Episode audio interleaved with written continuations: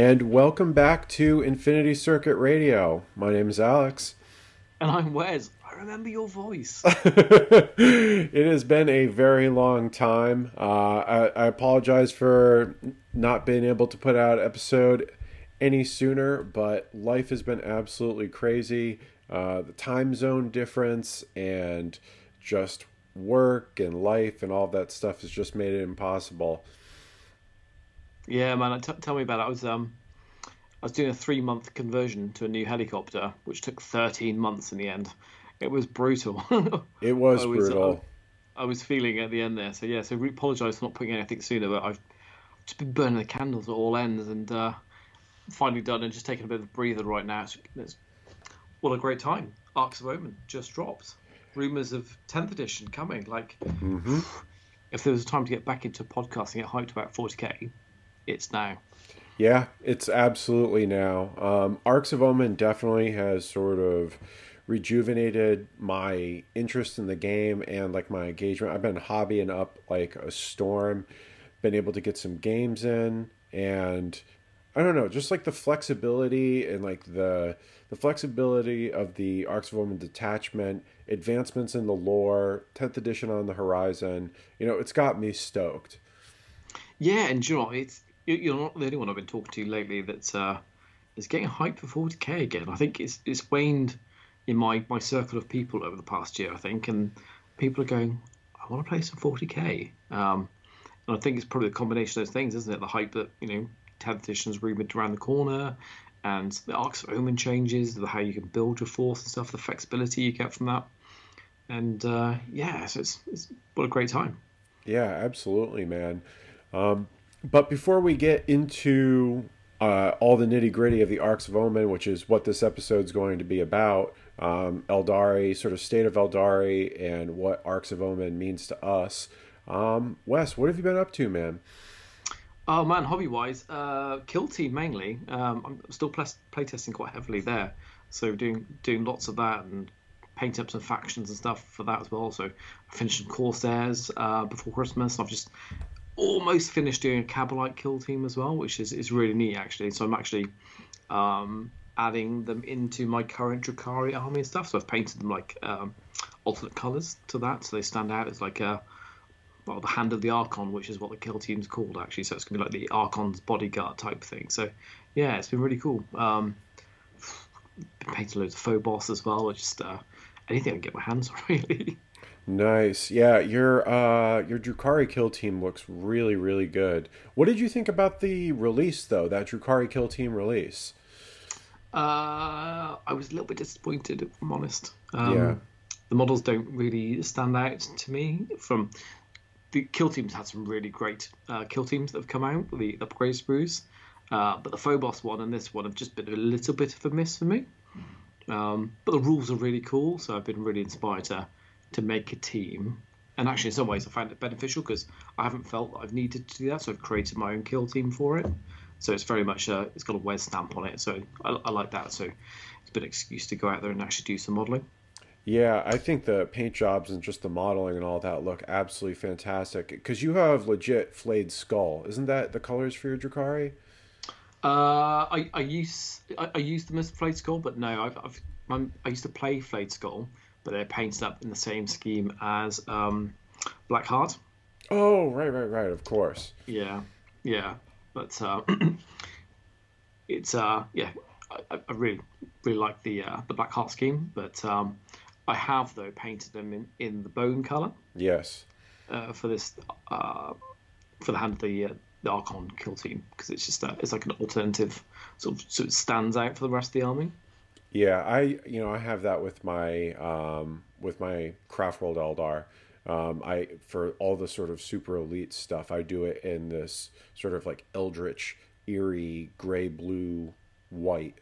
Um, that's yeah. I call it like Ynnari Wraithbone. It's like the way that GW painted the Ynnari um, Incubi's glaives um, yeah. in Gathering Storm. I saw that. I was like, holy crap! I was like, yeah. I'm on. I'm on that.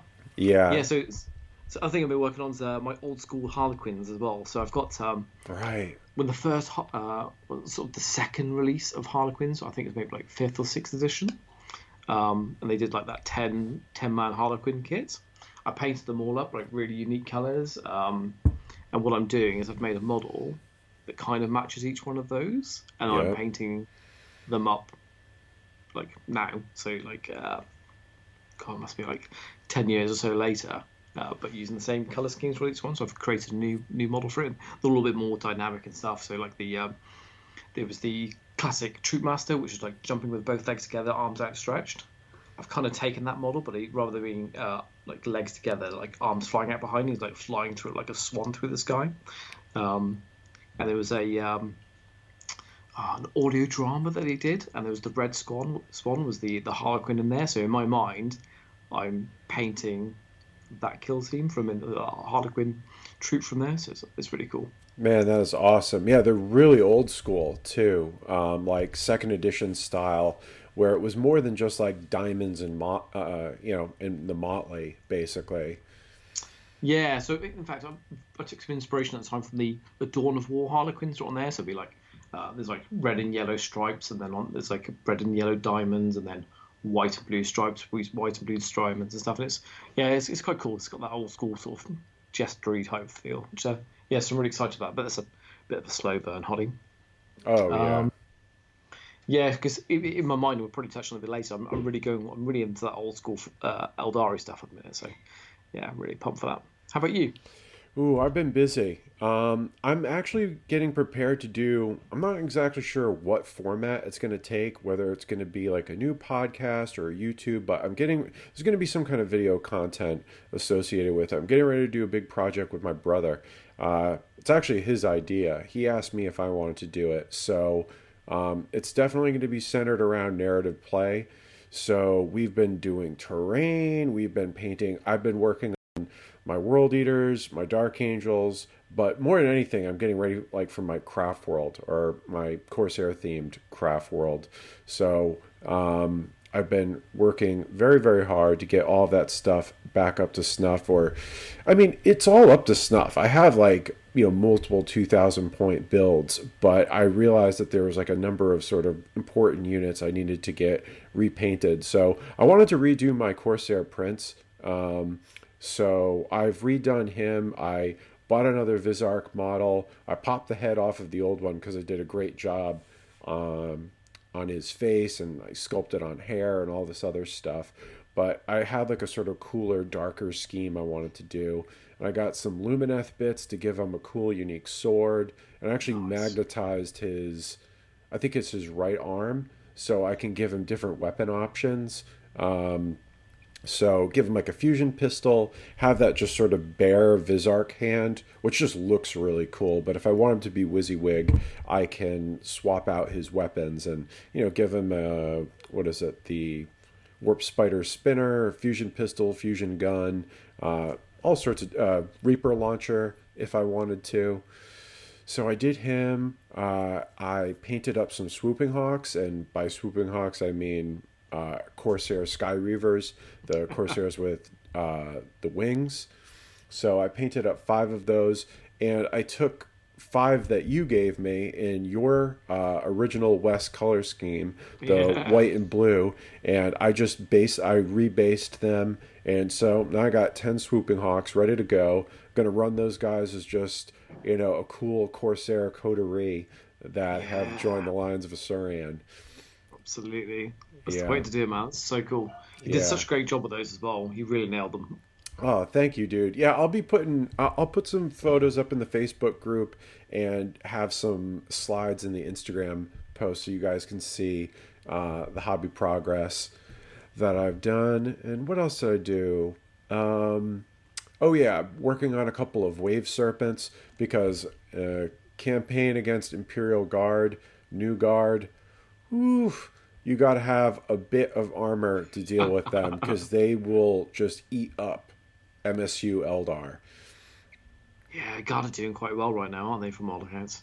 Yeah, well, I've managed to get in a couple of test games uh, against them, and you know, my brother hasn't played in you know years, and man, like just the Leman Russes hit so hard, And I mean, we played like a couple of like 50 power level games, and even at 50 power level, he had like three Leman Russes, a Manticore, and a Basilisk.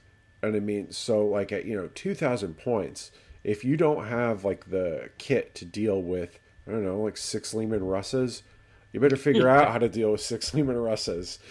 So yeah. I've I've been sort of gearing up for that, and it's been a ton of fun. Like I'm super excited to play again, um, especially dealing with like a gi- my my brother who's like a huge huge guard fan, gigantic collection, and you really sort of need to dive into the codex to find solutions to you know the problems they're posing.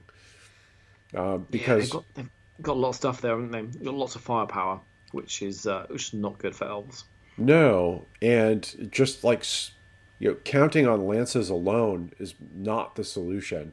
Um, and we'll get into this later. When we're talking about like you know the kind of list we're looking to build, but you know you're looking for different weapon profiles for sure, um, because there there is more than just the bright lance out there. But uh, just the upcoming challenge of dealing with uh, really tuned uh, Imperial Guard collection has got has got my blood up. I'm spoiling for a fight, and you know I'm ready to return to war. So I'm stoked. Yeah, yeah, it's, it's great being this this buzz at the minute.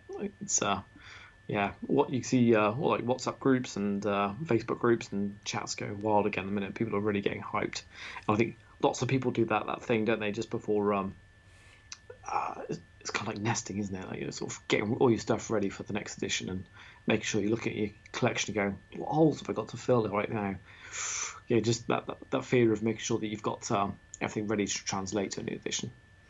Yeah, and I mean, I have no idea. Uh, like, I'm not currently in 40k playtesting anymore, um, but I, I, I think the arks of Omen, you know, detachment and the World Eaters Codex is definitely a sort of sign of things to come. I I'd find it very difficult to believe that GW has not heard the the player base's you know sort of plea for just accessibility and simplicity in the game because they've done it before. Like 8th edition was very easy to sort of get into.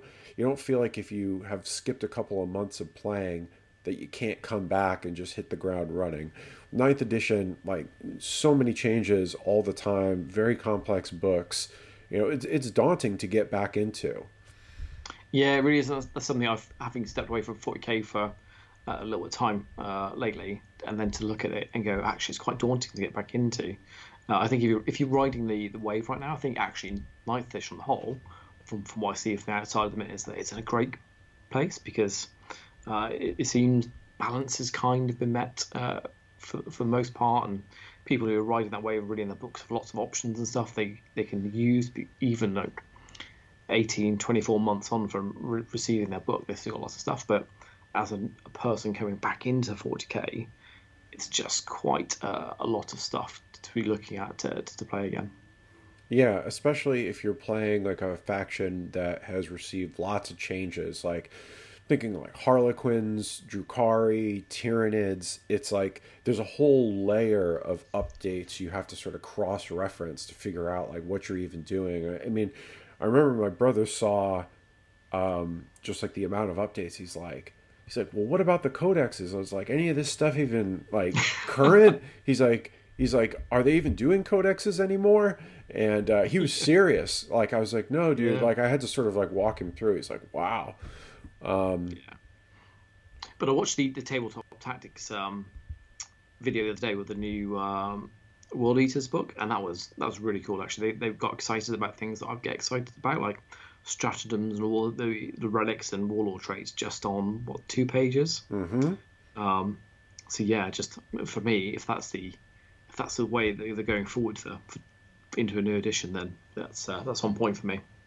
Yeah, definitely. And I and I feel like if the you know overlay the arks of Omen detachment on top of that, where you know very elegant sort of army creation, where you know I I feel myself as a craft world player. I don't know how you know players of other factions are necessarily feeling, but even though there's like a ton of freedom, I can make like my sort of speed kills, you know, Asuryani build, I'm still scrambling for resources, and you know, part of that is like the specialist nature of Craft World Eldar, um, but it's like, okay, you're choosing to sort of lean into a theme here, whether it's like you know, just in terms of like force org slots, whether it's fast, heavy, elite, whatever. But you're going to have to really find utility in those other slots because you can't bring in anything else except for those allied patrols. And that's sort of Yeah. a mixed bag, whether that, you know, disrupts your army rules or whatnot. So you sort of just, I mean, you are locked into basically just one detachment. You have to have solutions to everything in there. Yeah, I- sure. I, I think I, well, I picked up there with you said elegant solution. I really do think it's an elegant solution. That's Yeah. it. Really is. They've they've done a great job because on the front of it, you look at it, and goes, oh, it's a pick whatever you want attachment. Take it all. but then when you start making stuff, you go, no, actually, that that restriction of picking that one stovepipe to go down, whether that be HQ, elites, troops, fast attack, or heavy, it, it really does restrict you still, which is really really fascinating. Yeah, I, it- it'll be interesting to see how it all sort of bears out because now that uh, you know LVO ran Nephilim just because it was too big of a change um, for you know people to sort of capstone their year, switching over to almost like nine point five. I would say Arks of Omen feels like a nine point five edition. Yeah. Um, lots of huge changes, but it'll be interesting to see how everything plays out for the Aeldari family. Um, Craft World feels like the Craft Worlds have felt like they've haven't received like very many changes. There's some annoying price hikes um, with a couple of the updates. There's the change to Hail of Doom, but that was ancient history at this Yeah. point. And it's interesting to see, though, that uh, the Swift Strikes craft world has really started to catch on, and it received like an FAQ because you and I were both of uh, you know differing opinions on how that was supposed to work. Whether you could battle focus after you advance, I didn't think that you could, but GW has ruled that you can, and Yeah, that was yeah. your that was your take on it too. Yeah, yeah, it's great. Yeah, so yeah, it's I'm wicked excited about them. Um, I, I'm not exactly sure whether I'm going to play like sort of points or power level for this upcoming campaign, so I'm not overly focused on points right now. For the most Yeah. part, I, I felt like those points increases were not necessary. It sucked seeing all the Phoenix Lords, including like you know Jain Zar, is kind of in a shitty place right now, um, going up in points, but it's nothing that you know sort of shook the codex to its core. It's not like the Space Marine points changes where it really has you reevaluating everything. no. I, I thought I saw that they did a, a, ba- uh points power level balance data sheet at some point as well. Did they? I think I, I, I may be just completely making this up right now, but I thought at some point I saw um, a power level update. That would be interesting. Yeah, I'll see if I can find that. Okay. If if anybody else finds it, put it in the comment section. If uh, if if I have been uh, making it up, put that in the comment section as well. Yeah, it'll be exciting to see that. yeah, I'm pretty I'm pretty sure they have. I'll uh, I'll have a look at that later. Uh, Ynnari. Uh, Ynnari have actually been doing really, really well. Um, Yeah, you called that, didn't you, initially? Yeah, I think we both did. Um, I I- saw the potential for lots of mortal wounds with them. It doesn't take a sort of uh, genius to see that, but they bring. uh, It's funny because fights first was so maligned for so long. but like the mortal wounds, the fights first, which is now like a huge deal um, because there's so much fights last, and the sort of flexibility of their um, of the Ynnari detachment, where you can bring in all the different flavors of Aeldari, has been very appealing. Um, it'd be interesting to see how they fare considering the changes to flyers, because I. Uh, I'd have to talk to some Ynnari players and see how many of them were sort of, um, you know, flying them off the board and doing like their mortal wound runs at the same time. But you know, the Flyers coming in turn two for I've heard a lot of competitive players say, "Oh, it kills all flyer builds. That's it for Ynnari." But I'm like, I don't really know. Um, I actually I think there's a lot to get so out of. much. Yeah, I mean, our reserve. I mean, I love reserves. Yeah, yeah, because from my perspective, it keeps them guessing because it means it keeps them honest. Like it means for two turns they have to think about the positioning, not knowing Yeah. where that thing's going on, and they have to plan for it. And it's a it's an opportunity to fly on the board and take advantage of a mistake they make. and because the flyers are such linchpin pieces for the Ynnari, um, if you're if you have to bring them on reserves, you're basically guaranteed to get one full turn to do what you need to do with them, which I think is great. Because I mean, I, I'm I know people are going to be like, "Oh, you're crazy," but I actually that's like one of the big things about Angron that appeals to me as like a World Eaters player is I'm definitely planning on reserving him. I'm building my list to support that move but you know guaranteeing angron come on full wounds your opponent doesn't get a chance to strike i mean as long as you can soften up the opponent or hide yourself from a deployment standpoint well i don't really think it's that big of a deal i think it uh, sort of takes that dilemma like out of your hands you'd be like no well i guess i can't have them on turn one but it guarantees they're not going to get blown off the board and those eldar flyers are really fragile like minus one to hit is nothing Yeah, see, I've I've never liked keeping that much stuff on the table. I've always been a beta strike person. Like Yeah. turn one, turn one, I'm hiding and getting into position. Yep. Turn two is when I'm looking at pouncing, and I think that comes from early Drukhari days, playing back in like fifth and sixth edition, where you kind of had to do that to survive. yeah Um, so yeah, so I'm, I'm all about that. Just having minimal stuff on, on first hit turn, keeping it safe, setting the conditions, and then bringing bringing a Voidraven bombing on, coming on, dropping that void mine down on uh, some poorly placed unit, and then shooting some other stuff up. Yeah, totally. Yeah. So I'm glad to see that Ynnari have been doing well because they were dismissed like right off the bat. Like everyone was like, nope, they suck, they're terrible, blah blah blah. But I thought that they were actually really good. And I mean, Yeah, and I didn't think that they even had uh, Strands of Fate to begin with. But like that's been clarified a million years ago at this point. But you know, all of that together is a huge suite of tools. I, I think they're great, and I'm glad to see they're doing well. They don't have a ton of representation, but they uh, they get a really high win percentage. They really ca- catch people off guard, and I think most Ynnari players are sort of faction specialists, and it's it's good to see them doing well.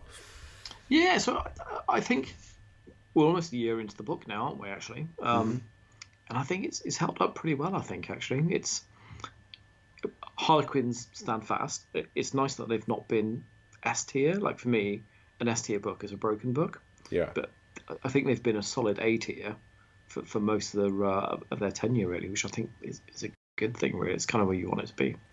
Me too. And, you know, I mean, just when we were playtesting that book, that was definitely the focus, like making sure that the, the weaknesses were what they should be in terms of, uh, you know, lack of resilience and all that kind of stuff. Uh, like, Yeah. you know, at times, like the wave serpents were like insanely durable, but everything is just sort of right. Uh, I mean, there's a couple of stinker units in there, like Dark Reapers and stuff like that. Sadly, um, just another bit of evidence that GW does not write rules to sell new models. Remember Howling, Howling Banshees and Dark Reapers? Oof, tough. Yeah, they're very much in the penalty box, I think, aren't they? Yeah, Yeah, but um, yeah, it's, it's really interesting. Like the striking scorpions seem to be very popular. Swooping hawks are very popular. Um, yep. warp spiders. It's my three favorite. I'm happy with that.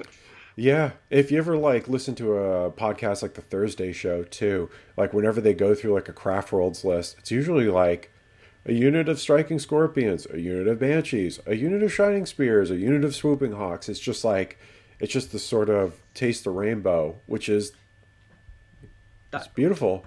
Chef's kiss. That's that's exactly what we wanted, wasn't it? Really, Yep. a, a, an army that you could take a little bit of everything and it'd be a good army. That was that was kind of what we wanted for the box. It's, it is really good to see that. Harlequins. These Dire Avengers as well. Oh yeah, yeah, yeah. Dire oh Dire Avengers are great. Like in my Arks of Omen detachment, I'm like, where uh can't squeeze these guys in. Yeah. So the, my only problem I have with Dire Avengers right now is that the the sculpts look a little bit old. So Yeah. my next project um, is going to be uh, to do some of those with the um, Guardian bodies. Nice. Yeah. So put like the little um, targeting array on their back, and then put the um, uh, the Dire Avenger heads on them, and maybe little scopes as well on their guns, and go yeah, just a bit more dynamic. Oh, for sure. I actually have 10 of the uh, metal heads from third edition. Oh, I- really? yeah, I there's just something about them. Like it, it almost makes them look like Forge World uh, Death Korps of Krieg, where it's almost like more Okay. realistic pr- proportions. I'd have to see them alongside the Guardians though before I pulled the trigger on them. I, I bought those heads like a million years ago, and they're just sitting there waited to, waiting to be used. Um, I want to see which looks better, the plastic Dire Avenger heads or the metal Dire Avenger heads. Yeah, have that choice. But yeah, really, really cool. Really, uh, really happy how like the aspect warriors have panned out in that book. Good to see. Yeah. Uh Harlequins though, this has been this has been the the sort of mixed bag. Uh you know, right out of the chute they were like the Void Weaver thing, like absolute insanity. That was crazy. Um the points on them were way way off. Um, Yeah, and that got fixed relatively quickly but like after that like the the sadaths started getting changed and there's been like a huge change to them uh, in this arks of omen update where they're basically everything is going to five plus invulnerable saves with like the solitaire going down with his like three plus being knocked down to a four plus yeah, very painful it is. It it, it is painful. Um, my gut feeling is that the points were massively undercosted coming out of the gate. yeah Yeah, by considerable max. Uh, It's difficult, isn't it? Like any rules, it's a good rule generally for the right price. And I think had the Harlequins been costed appropriately, it'd been a bit more of a elite army, which I'd have liked to have seen, rather than being a bit more of a horde army that it's turned out to be. That's incredibly resilient and fast and heavy firepower and heavy combat power. Like it, it just is effective in every phase of the game, really, which just makes it the aggregation of being good in all phases means that you're great across the entire game. And um, yeah, probably probably a little bit too much. So I think knocking down the resilience for where they are right now is probably the right thing. I think because they should be fragile. yeah Um, but it but it it does sting. It does sting. I'd probably sooner those other resilience things like the minus ones to hit and stuff not been there and actually kept that four plus because I I actually like the four plus invuln save because it was it was a coin toss every time very uh, thematic of the die, which yeah, which is very thematic. So I, I, from a theme, I really liked the four plus invuln, and um, I hope when they redo those, they keep the four plus invuln and give up some of the other resilient stuff because, like I say, I, I really like that, that that coin toss that you get with Harlequins. Yeah, I'm not as much as a sort of Harlequins expert as you. I Harlequins are kind of like your primary jam in terms of Yeah, yeah, Aeldari. it's my, yeah, yeah, definitely. I'm more of like a journeyman type like Harlequin player. I uh, you know, I haven't like ventured out much beyond just like the Allied patrol, but like I've played them extensively. Um and I and I've had great great great success with them. And you know, it's just one of those this, this is like one of these things that I go to. This is just the way my mind works. I'm like, you can't overcome a 4 plus armor save like as uh, like sitting on the other side of Harlequins. I mean, that that that seems ridiculous to me. Um, yeah. like I, the points were off. Like I, like they should be like like hyper elite, like custodes level elite in terms Yeah, of yeah. footprint. Um, like the four plus invulnerable save was not the issue. It was just how many of them were hitting the board.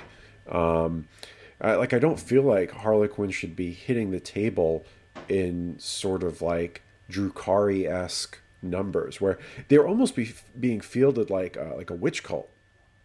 Yeah, list. yeah, totally. Yeah, I, I'd have seen them in much more elite, almost like custodes level elite, because I, I think that is more beneficial because people spend a lot of time painting them. So actually, if you can have a smaller army, it means that you're probably more see, more likely to see more of them because uh, it's it's less to paint up. Yeah, uh, which is uh, you know it, it's one of the reasons why I think Custodes are a popular army too, is because you don't have to buy a lot of them to play. Yeah, yeah, fairly fairly easy to play as well on the whole. But yeah, so a little bit disappointed by that. However, I was listening to uh, Manny Chima and Dan from Glasshammer the other day, and they uh, Manny's been playing them quite quite competitively. So um, he is less downbeat about them. he was pretty much saying that uh, in his mind they've gone from an S tier to an A tier, which actually, um, as we were just saying there a minute ago, actually, for me, an A tier team's the team I really want to play. Yeah. As opposed to playing S. I don't, I don't personally like to play the really broken stuff. Um, so you know, having that bit more of a challenge is probably a good thing. But he said that because um, they undid a lot of the changes that they made to some of the warlord traits. So there's the, the super sniper uh, death jester. You can take that again now. So which is automatically getting the sixes to hit, which means like exploding mortal wounds and all sorts of stuff. So that's something you take, and you've still got uh, access to some really cool troupe masters as well. So yeah, uh, they were they were very upbeat about it all. Yeah, I think for me, like the, the the issue with Harlequins, any sort of salt that I might have about them is, I, I I liked the way that they were in Eighth Edition. I felt like that was a simple but deep sort of set of rules to dive into, and I felt like they were appropriately nasty, especially after their Psychic Awakening update, and um, where it was like they were they were expensive, they were elite, but they had a million tricks. Um, yeah. And now it's like they're cheap, but they also have like a million tricks. And yeah. you know they're just super. I mean, they're very unforgiving. Like the the four plus invulnerable save to me on your standard uh, player, uh, it represents their fragility well enough. It, like it kept them durable enough so anybody could sort of play them but yep. I, I still feel like if you didn't know what you were doing, you were going to get trashed. But um, yeah, absolutely. I think it's probably just for it's more of like a change suited to like address like top level of play, I guess. So yeah, so and, and I think that's probably where it is as well. I think they they peak really high. Yeah. So I think an average person picking them up probably wouldn't do anywhere near as well, but a person with some skills can really squeeze the juice out of the Harlequins. And I think now, without 5 plus Invuln, it makes that even more extreme. Like, I think a normal person coming into it now is really going to find Harlequins hard, but a really good player is still going to do pretty well with them. Yeah, and that's fine, you know. Um, like at a certain point, you got to just sort of like accept that, like you know, the Harlequins might be a little bit of a sort of flawed faction. I, I think if you compare them to like the craft worlds, which are, you know, I think very well received in terms yeah. of, you know, power, accessibility, and having like significant weaknesses that you have to play around as a faction. Yeah, I would agree. It's it's, it's because I think like as you as you mentioned at the end of Psychic Awakening, I think they were in a really nice spot. And for me, I just wanted them to have a little bit of polish you know, a bit of a, a resort of some of the, um, just a bit of tidying up of some of the stratagems and a little bit of polishing of the weapon profiles, and they would have been fine. Like they, they only needed a very very light touch, and I think they probably got a little bit overhandled in this uh, in this codex. Yeah, you know, I have it in the notes. I'm surprised I didn't bring it up already, but it reminds me of my issues with like the Drukhari, where it was just like uh, there was way too much stuff going on there, and uh, you know, playtesters as we are, I mean, there's just some things that like you, you can't parse out how everything is going to unfold. Um, and I think that was the issue with Harlequins and Drukhari. There was way too many rules overlaying each other, um, and the points were, were off on top of all of that. So it's a lot to address. And it's like Drukhari. They received like probably the same scope of changes as Drukhari. Yeah and ho- hopefully like as we've seen i think with our, all these arks of omens and uh, world eaters and all that stuff they're they're sort of moving towards simplicity again putting stuff like yeah. everything sort of baked into the data sheets which is how i like the game to be yeah that's that's, that's my big hope going forward to 10th edition is that the details in the in the data sheets and uh, not having lots of stratagems and stuff to, to like just make a unit better. I want stratagems to have a, a really key effect on the game. That'd be great. Yeah, but you know, I think in, in Drukhari uh, have sort of just plateaued. I think they've they haven't been touched again in Arks of Omen. Um, so overall, I think the Aeldari family's in a pretty good spot. Uh, Drukhari are definitely sort of lagging behind. I think there's been some they, they could have lifted some of the changes on them, but overall, I think Aeldari are in a good a good sort of competitive spot. You know, not for tournaments, but just in terms of they're not like lagging light years behind. They're not like, you know, hanging out in AdMech sort of territory or anything by any stretch of the imagination. They're a good, strong faction overall. Yeah, and I, and I think they've got reasonable internal balance as well, which is nice because, like I say, there's there's just so many options, so many picks, and I think we chatted yesterday about the, the struggle of being an Aeldari player right now. Is actually you have so much choice. You, are spoiled really um, of what to go for, and you know I've, I've, found it struggle to sort of set on a list that I want to play. My, my buddy Kit, who's a bit a long term Harlequins player, but now getting into, into craft as well, is like oh, what about this? What about this list? What about this list? And it's like it's like an excited puppy, like just going from one to the next because it's like there's so much cool stuff in this book. You know, even even a year later, for her for people to discover, it's great. Yeah, I mean, I'm right there. I'm right there because I have so many different builds. Whether it's like I can run like a just a vehicle list, I can run a jet bike list, I can run a wraith host, I can run an aspect warriors list, but like it's you don't know which direction you want to go in uh, because no. it's all so good. Yeah, and so this is what I think I said to yesterday. Um, I've now just gone for a theme and gone, okay, I'm going to play a a bike army, or I'm going to play a list uh, based around, or create a list based around the Avatar of Khaine, or or deployment shenanigans. You know, not taking anything less. It can you know do some sort of like infiltrating or scouting or some sort of redeployment stuff, and just playing on those little themes and you know making that a theme in the army just to artificially, I guess, curtail some of my, my choices really because there's just too many options.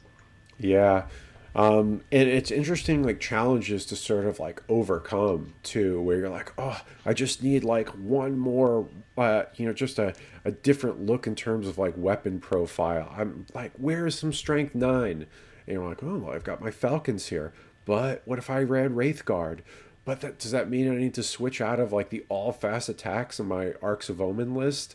Uh, yeah. Like, what do I do? Because I need those Howling Banshees. So, um, yeah and like none of those are like like easy button solutions either. Like they're all like I, I, better like be prepared. Like what what am i going to do if i lose these guys? Um, so everything is just in that sort of sweet spot uh, with the craft world side of things right now where it's there's not a lot of redundancy but like what you do have is really really good.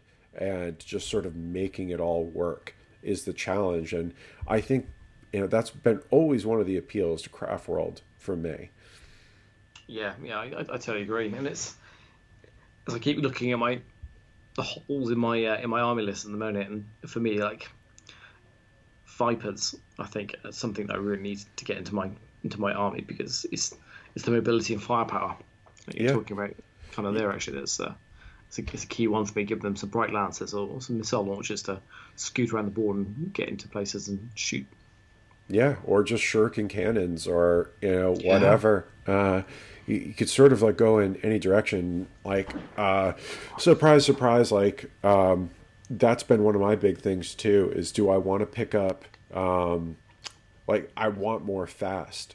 Um, do I want vipers, or do I sort of dip into um, more hornets, and obviously I'm going to go with more hornets.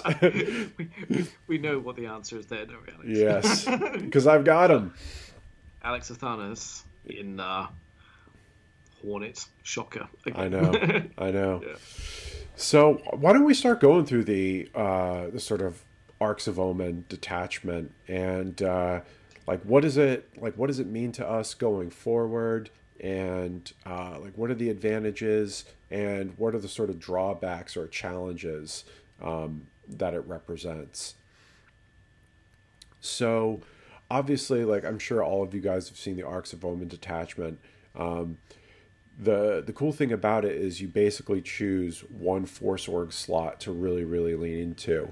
Um, so if you want, if you're going to make like fast attack be your primary force org slot, um, you get three of those, and then you can take three more, and then you can just take three of the other four org slots. So you get six yeah. in one, three in all the others. Um, and so there is a ton of flexibility there but you can't bring in another detachment unless it's a patrol of Harlequins for Aeldari. Yes. Um, and that includes Drukhari. So, I mean, it sounds like, oh, wow, uh, I have all the flexibility in the world. But, you know, I was talking to you, Wes, about this on the phone the other day. I could literally take two um, Outrider detachments and probably still need more fast attack slots.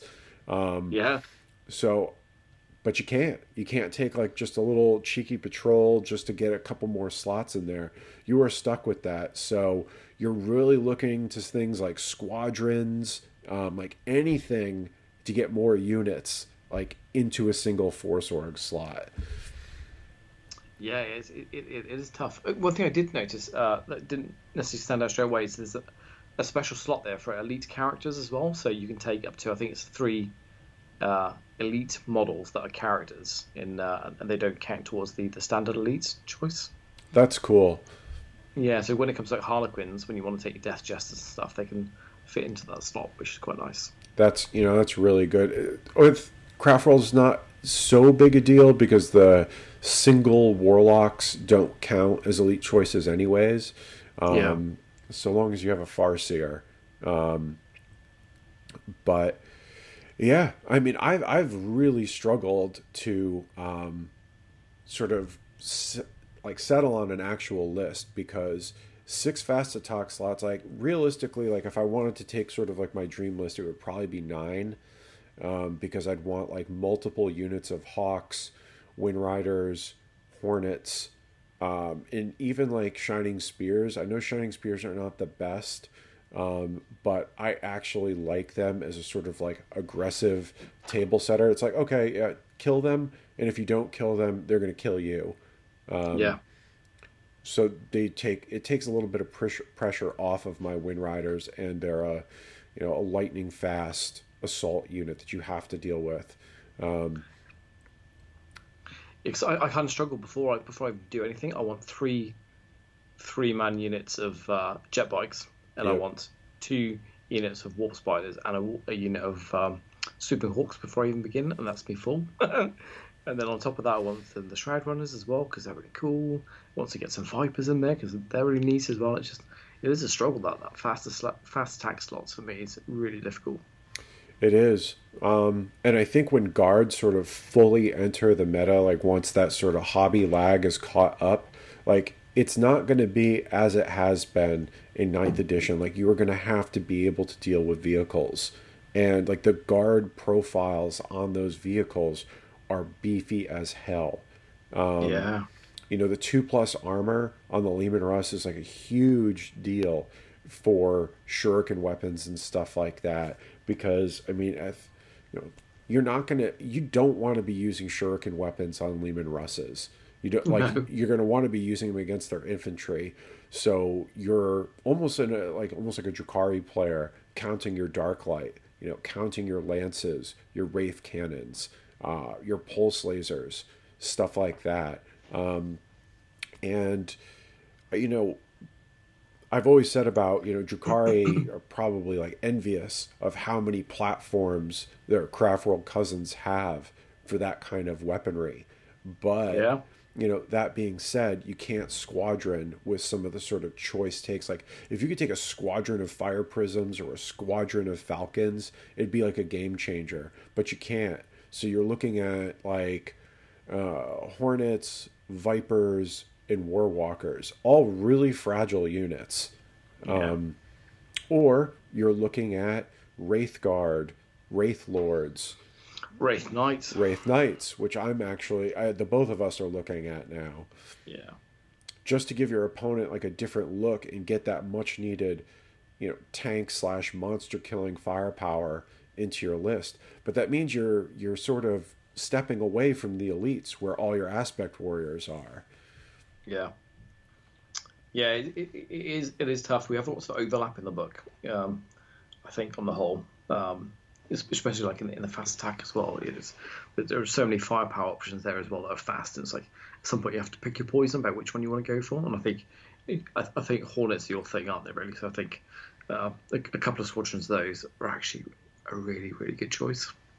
Yeah, and I mean, obviously, I've talked about them, you know, for years and years. But like the built-in minus one, the fact that you can get two lances on each one, as opposed to the Viper that can only get the the cannon and the lance. Um, yeah. So I mean, Warwalkers are great. Uh, I I own a couple of Warwalkers, but you know, realistically, I'd want to get like more of them. But I want to work with what I have, and that also drastically changes how the how my army operates. Too, I love the mobility um, of Swift Strikes plus Children of the Open Skies, and the Hornets have outrageous speed as it is, and they have like built-in um, star engines, if I'm not mistaken. Yeah. Yeah, they are. They are really cool. They they really have pretty much everything you want, really, don't they, in the units? Yeah, they have an and like so they free up your command points, so you're not having to do lightning fast on them and things like that. So they've got you know they offer a lot, but they can't do everything, and they're actually difficult to hide, especially when you're taking them in squadrons because they're kind of broad. They're like about like two vipers across. Yeah, yeah, they, have got quite a large footprint actually. Yeah, they really do. Yeah. Mm. Yeah, I, I, think I'm leaning for that reason a little bit more towards the Vipers, just for that ability to hide them around the table a little bit more. Yeah. And, I, and I've got about ten of them on sprue ready to go. So. Oh my god! Yeah, I mean, if I had more Vipers, I would take them too. Um, especially because you can be like really aggressive with them. They're a great like trading piece. Um, so I like I know for myself, like I was like, uh, I can't decide on like what I want to use to get like more lances into my list. Um, and I decided to take like a so I've always run like two units of two in ninth edition. I was like, you know, I'm gonna run like a third unit of two just to be like really, really aggressive with them. Like this will be like my trading piece unit that I'll like move like all the way like out into the open to take like you know really high priority targets down. Where I'm just like, all right, if they die, they die. Um, but with the Vipers, they're so cheap. They are so freaking cheap that you yeah, can do that without a second thought. Yeah, yeah and they're, they, they are they're fast as well. They're wicked and, fast. Yeah, yeah, really cool, really cool. Um, so, what are the advantages of the uh, of the attachment that you think there are for for Aeldari? I mean, there's you don't have to take troops. I think that, like, to me, is one of the biggest deals. I mean, like for matched play, you're definitely probably still want like two units of Rangers just because their secondary is really good. Yeah. It's funny that that's only just caught on. I, like we were saying that right from the beginning. Like yeah. in play testing, I was racking up points with my Rangers. Which is a no brainer, really. Yeah. From, from my perspective, yeah. So. Um, you, you, still want maybe two units of Rangers, but it's also a good chance to take uh, some Corsairs because you don't care about them filling up compulsory slots anymore. Um, yeah.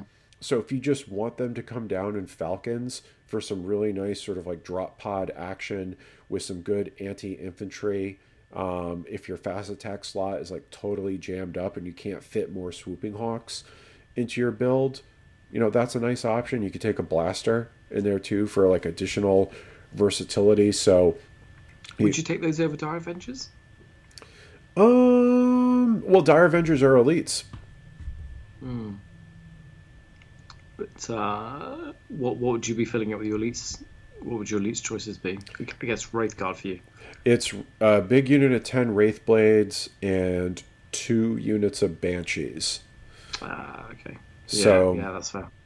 Like Dire Avengers are like a better choice, but Corsairs are sort of like discount Dire Avengers with a little bit of like flexibility. Like you know, adding that blaster to a unit yeah. unit of them like so you could drop down in a falcon with a bright lance a pulse laser and a blaster it's pretty good Yeah, yeah, that, that, that is really good. That is really good. Yeah, that's that's a good point actually. Yeah, for me, I I, I, I by default go for Rangers, but um, I've got the Corsairs now. I should think about them a little bit more really, and actually getting them into a list. Yeah, I mean they're they're good. Like I would take them with shuriken rifles, and you know they're just just come down in the come down in the Falcons and just provide a little bit of like uh, backfield firepower, like you know, drop down in your opponent's backfield, or you know, just come out of the Falcon in a really opportune spot and just lay down some additional firepower, like twenty four inch range with the with the rifles. I really dig them. Yeah, yeah, that's, that's a really good point as well, actually. Hmm. I think I'm sold. yeah, and I think they have objective secured too. They just don't fulfill a force org slot. Yes, that's how I remember it to be. Yeah. Yeah, I'd have to double check on that, but I I've actually been looking at Corsairs. I have like I have room in my list, uh, like a considerable amount of room in my list to sort of play around with things, and I've I've been leaning in that direction too. Um, hmm. So even the Void Scarred are interesting too, with like the Psyker and stuff like that in there. I think they struggle though, from what you were saying a minute ago, is that their elite choice. Um, yeah. Yeah, that, that that elite choice is tough. They could have just been expensive troops, but it's wish listing at this point. yeah, yeah, for sure. Yeah, uh, John, it, like in, in hindsight, I really like them to be. Is it the characters in there? So like the the, the, the sniper and the the psyker yeah. To have actually been taken out and put as like HQ units. I think yeah. that'd be really cool. Me too. And then you could for one box, you could have actually just made an entire Corsair army. Amazing. I know. They could have been like elite, like some of them could have been like the elite Force Org slot characters too. Yeah. You know. Yeah. yeah so you could have made a um, uh, what's the the leader of the um, like the Prince, Corsair Prince. One could have been a Corsair Prince. Yeah. Uh, and then you could have had uh, the Wayseers and stuff, which could have been at HQ as well. But then you could have like an elite sniper Mm-hmm. Uh, that that would have been neat. And then you got the um, the Shroud Runner, Shroud Runner, the, um, the guy with the jump pack. That could have been elite HQ thing, like jumping between the shadows and stuff and hopping over the board. Yeah, almost like a solitaire, like a Corsair solitaire. Yeah, yeah Corsair yeah. solitaire. That'd have been that'd have been immense. Yeah, I'd love that. And I mean, what would have been cool is Drukhari could have taken them too, and then you would have had like yeah. a Drukhari Corsair, like assassin. I mean, it would have been amazing. I, the the real Space Raider guys were talking about that too. Like, where the hell is Drukhari Assassin at? Like, you've got to have one. And, and, like, I totally agree. They should. Um, yeah, yeah. And Corsair Assassin. Oh man, that's that's a no brainer. Yeah. yeah, that's. That's that to be thematic wise is probably one of the biggest misses they could have. Like that just that been so cool. Yeah. Just a, a, little bit more, you know, a few more data sheets in there would have created something really quite fascinating. I'll throw this out there. I mean, this is like totally unconfirmed. I don't. I have no inside knowledge on this at all. But uh, you know, guys can roast me in the comments if you want. But Valrak has talked about Corsairs are going to become like a legit 40k faction. So. Oh really? Yeah. Interesting. That like he's been talking about uh, like the Forge World stuff. Uh, event, like all the Forge World stuff is eventually going to go mainline, and it sort of has, like with the Leviathan and all that other stuff. Um, and he mentioned uh, Corsairs and Exodites, like eventually, like sort of coming into their own. And I mean, you know, Valrak, he doesn't have any skin in the game, and as far as like Aeldari go. So yeah. you know, and that came from one of his like trusted dudes. And I mean, his his main guy, whoever that guy is, is never wrong. Like he, you know, he called like Angron like three years ago. So yeah. yeah. Yeah, he's definitely got he's got a rat in there, hasn't he? Definitely. Yes.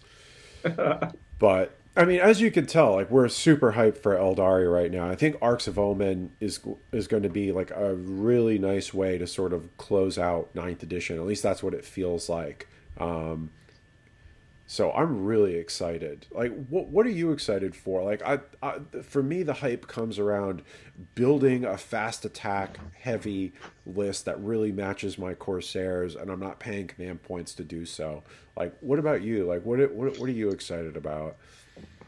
so uh, I'm, I'm looking at tasting the rainbow. Um, on, my wall, I've got the, the classic second edition artwork, uh, where it's all the uh, with the X Dire Avenger Exarch there, all the different uh, guys in the background there, and I'm kind of trying to go for that. So I've, I've painted my Iybraesil army over this year, and um, I've painted then the Corsairs, and I've used um, and I've painted them in uh, Void Dragons, but I've used exactly the same colours, but it's just in slightly different proportions or dramatically different proportions.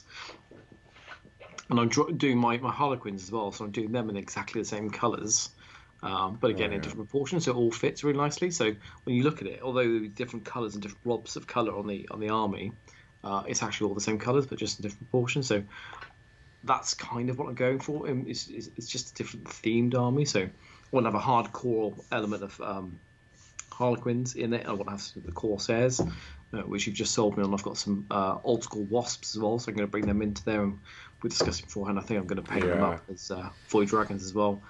Stick a uh, uh, stick a falcon in there as well and paint that up. So that's kind of I'm, I've got these little nice things I want to do, and it's I'm not necessarily going for super competitive, but I'm going to make it a, a as competitive as I can with the theme that I'm going for, which is just little bits of variety of the old school stuff. And uh, I've got to have warp spiders because they're my favourite, and striking scorpions in there as well.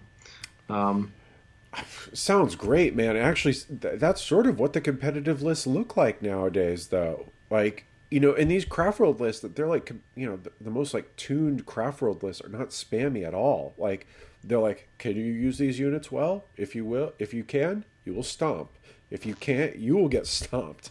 So yeah, that, that's, that's what I've always liked to play. Yeah. Aeldari is just little bits of everything, and it's the, the, the being the, the Aeldari general or the, the autarch is being able to send the right piece of equipment in to do the right job at the right time. yeah, and that's that, that was pretty much the skill as a an Eldar player. So yes, that's that's kind of where I'm going with my my army. That's uh, it's, it's just a little debate of whether I I'd love to get the Avatar of Khaine in there as well because it's just a beautiful model and it's the freaking Avatar of Khaine. like yeah, it's, it's very very few like after uh, uh, Maugan Ra, the, he's the one that has the the rock and roll sort sort of soundtrack when he enters the stage, isn't he? Uh, Lights Yeah. flashing, dimming stuff. Yeah. So for he, that's something I want to get on the table. He's just so freaking cool. I mean, I think the Avatar is great. Like, I think the Avatar coming out of the Webway Gate, especially with some of like the melee, is like a big thing right now. Uh, Entering the game in engagement range, like fine, go for the middle of the board. I'm going to drop like the Webway Gate down, and the Avatar's just going to walk through. And you know, if you're there, he's going to be happy to meet you. Yeah. Yeah, it's been really interesting because because I've been getting back on the 40k trail again, listening to different podcasts and YouTube things, and um, I was listening to one. Uh, oh, chap was the the Eldar Craftworlds uh, YouTube channel. Brett. Brent, Brent, yeah, Yeah, so I was listening to one of his the other day, and it was a guy chatting on there about his lists and having the um, uh, the heavy support web platforms, and actually they sound pretty cool. Like Yeah, they're great. Because I've, I've I've never really thought about controlling the mid board so much. I've always been a very offensive player to like getting to the opponent's part, Mm-hmm. but actually having something that can sit there and dominate the firepower in the centre of the board is actually quite a quite a different way of play that I've not really thought about before. is he using D cannons? D cannons, yeah. Yeah, I mean, I've never been a fan of the range of the D cannons. Like the 24 inches has just always been a major turnoff for me. But uh, Neil Tweed, who's like a listener to our show, Eldar underscore Cragnon on Instagram, uh, classic Alaitoc player, very good player, goes to tournaments a lot, has absolutely gorgeous army. He just added uh, the D the D platforms, the D weapon platforms to uh, to his list. I know he's all about it, about controlling like the center of the board, but you, know, you could sort of do that in reverse with the avatar. It's not a ranged option, but you know, walking him out of the webway gate is like Hey, great. If like uh, Yeah. your opponent avoids it, he's deploying in the middle of the board. If not, you know, if they do come near the webway gate, he's going to come out and smash. Yeah, yeah. So, so for a change, I'm, not, I'm going less for a the way the army plays and about how it looks, um, which is kind of what I'm aiming at, really.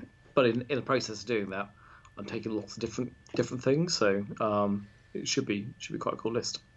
Yeah, it sounds great, man. Like, uh, And one of the cool things about like the sort of arks of Omen detachment is that it makes that sort of viable without you sort of really paying the piper in terms of like command points or anything like that. And I think it enables like sort of old school players, like if you grew up in like a second, third edition where you could, you know, you have like that sort of taste the rainbow was like almost the only way you could play back yeah. then. Um, it's very viable now. Yeah, so one thing I've done as well is I've bought the um, the Ranger from the uh, Blackstone Fortress set. Oh I'm yeah. Paint that up because it's a female as well, so I'm going to run that as um, uh, if, I'm if I'm running like a Alaitoc sort of list as well, which is quite cool. Oh yeah, so it counts as uh, like Nightspear. Yeah, Nightspear on yeah. Yeah, I actually think he's good. Yeah, yeah, I, I love it. Yeah, he's he's got um, a serious gun there, isn't he? Yeah, and he can't be targeted by shooting attacks. No. So yeah, I, was, I, was, really hoping the Death Jesters were going to get that, but that probably been a bit too much. Yeah, ooh, ooh, yeah. yeah. Not with uh, those relic cannons and all of that stuff. No, way too much. Yeah. So I think it's exciting times. Arks of Omen uh, is a very welcome change um, for me. I love the flexibility of the detachment. Um, it makes my life as a Craftworld player a lot easier because uh, as it stood with like the reduction in command points to like six CP and match play, like I you can't take like two. You are killing yourself to take that uh, outrider detachment. That was brutal. Yeah, yeah. I, I, I, go back to what you said before. It really is an elegant solution they've got for this. It's is a great, uh, great way. I hope they carry this sort of thing through to into the next edition because uh, I think they've done very well with it. Yeah, so do I, man. Uh, I think it's definitely a good sign of things to come. I think the World Eaters Codex is a good sign of things to come, and I can't wait to get back on the table. I mean, I, I had that game with my brother, and that was great fun. It was super easy uh, running a Arks of Omen detachment, and I mean, we weren't playing like very high power level or anything like that, but um, it just felt right. It felt like natural. Um, like the what you weren't like juggling resource management and trying to put together a list. You were just trying to put together something that works for you, and um, I loved it. Yeah, and I guess with with that limited number of strategy uh, CP throughout the game, you can almost down select a lot of your, your stratagems that you're going to use that game as well because there are just some at that point it's not even worth considering uh, for yeah that's that CP expenditure. Yeah, especially for there's a million in the craft world book too. Oh man, yeah, yeah. I, I made a little table for them all. I think it's like it's like thirty odd, isn't there? Yeah, and I mean you, you got to be familiar with all thirty, especially if you're playing Harlequins. yeah, yeah, yeah. yeah it's, it's, it's really interesting having played Kill Team, where we've got like between six and eight uh, stratagems that you can use per kill team. And you know, I, I struggle remembering some of them, let alone coming to try and remember how to do thirty odd for the the Aeldari Codex. Yeah, it's gonna be it's gonna be interesting, man. It's gonna be interesting going forward. Uh, so I, I can't wait to get back and play like uh, another like full you know full scale two thousand point game and see how all of this sort of pulls together. And I'm excited too because I'm going to be able to play against two new armies. Like I'm going to be able to play against Guard. I'm going to be able to play against World Eaters, and uh, you know my Dark Angels are are going to be incorporated into this campaign too. So I mean they've been one of the strongest Space Marine factions in you know in all of Ninth Edition. Like they're still going strong. Like that was a great codex. Um, yeah. So there's a lot to be excited about. I could play my way against like new armies and battle tested, you know, great armies like Dark Angels. Good times, man. It's a good time yeah. to be in the game. It is, and I've got uh, I've got a weekend of gaming coming out next month with a with a couple of buddies as well. So I'm really looking forward to uh, to that as well. So I'm really starting to tune my list for those. Nice. So what are you thinking? Um, well, uh, kind of uh, if I if I get the Corsairs painted up by then, I think I'm going to add those in. Um, but I think I'm probably going to go with a, a, heavy Harlequin list initially because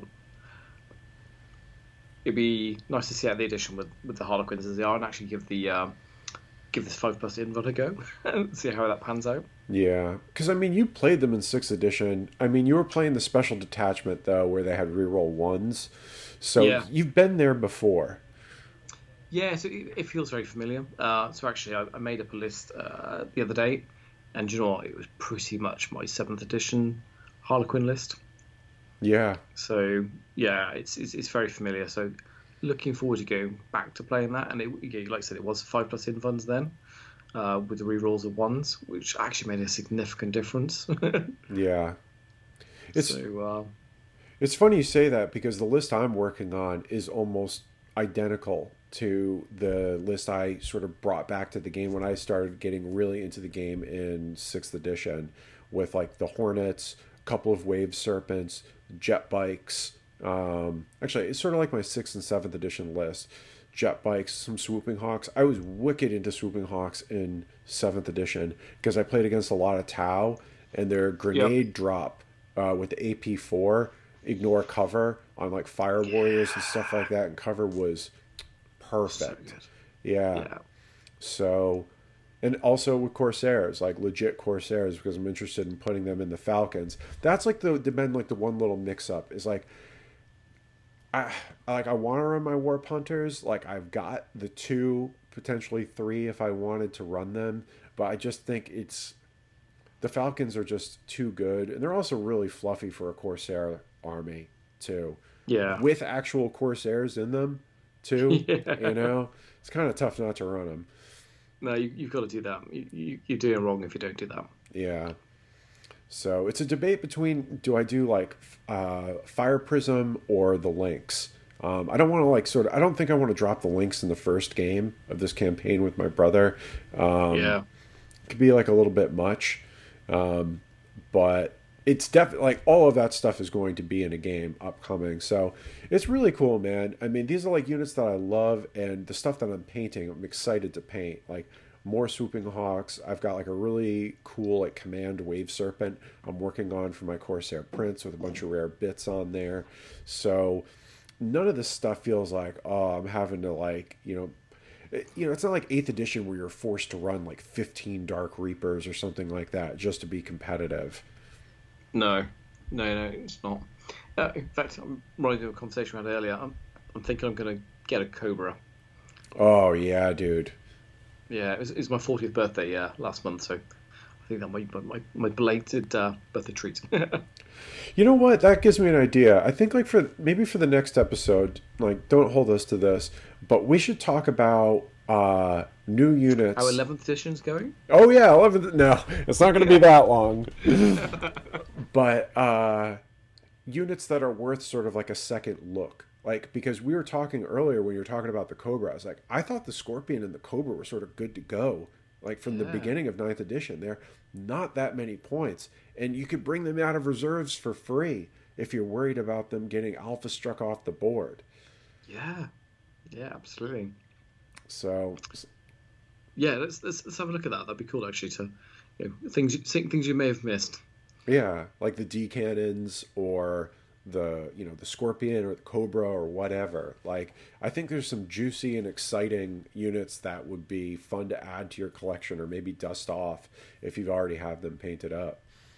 Yeah, because especially at this, this stage of the edition, it's like have at it, just go, go have fun, Yeah, go go try those things before it's too late. Yeah, exactly. Because it's all you know, it's all going to change soon, and you know, there's some there's a lot of really classic or super cool rare units that are in a good spot right now. So you know, get them on the table and play with them. I mean, that's what we're going to be doing. So. Yeah, absolutely. Shadow Spectres was always one of the ones to try. Yeah. Oh, dude. Shadow Spectres and uh, Swift Strikes and Children of the Open Skies battle focusing and all that. Ooh, it's nasty. Nasty. Yeah, stop, talk, stop talking dirty to me. yeah. yeah, man, those are those are cool. Yeah, yeah. Let's let's do that for next next uh next podcast. yeah, hell yeah. All right, guys. So I think that's all we got for today. Wes, do you got anything more? No, it's great to be back. I'm, I'm starting to fade a little bit now. It's been a long day today, but uh, it's Matt. It's been great to do this again. Let's uh, let's make sure we keep this on a roll. Yeah, absolutely. We'll be back soon, guys, and we'll have some fun and interesting topics to talk about. Uh, shoot us an email, make a post in the Facebook group, or hit us up on Instagram if there's any units that you guys are excited about for Arks of Omen. And uh, yeah, I guess we'll be back soon. Yeah, or uh, Twitch, Twitch. Sorry, Twitch. I mean Twitter. Hit us up on Twitter as well. We've got a uh, a Twitter account on there. I, I tend to be on there mainly these days. I don't really use Facebook, so it'll be cool. Yeah, hit us up, guys. Interested to see what you're doing, and uh, we'll be back real soon. See you then.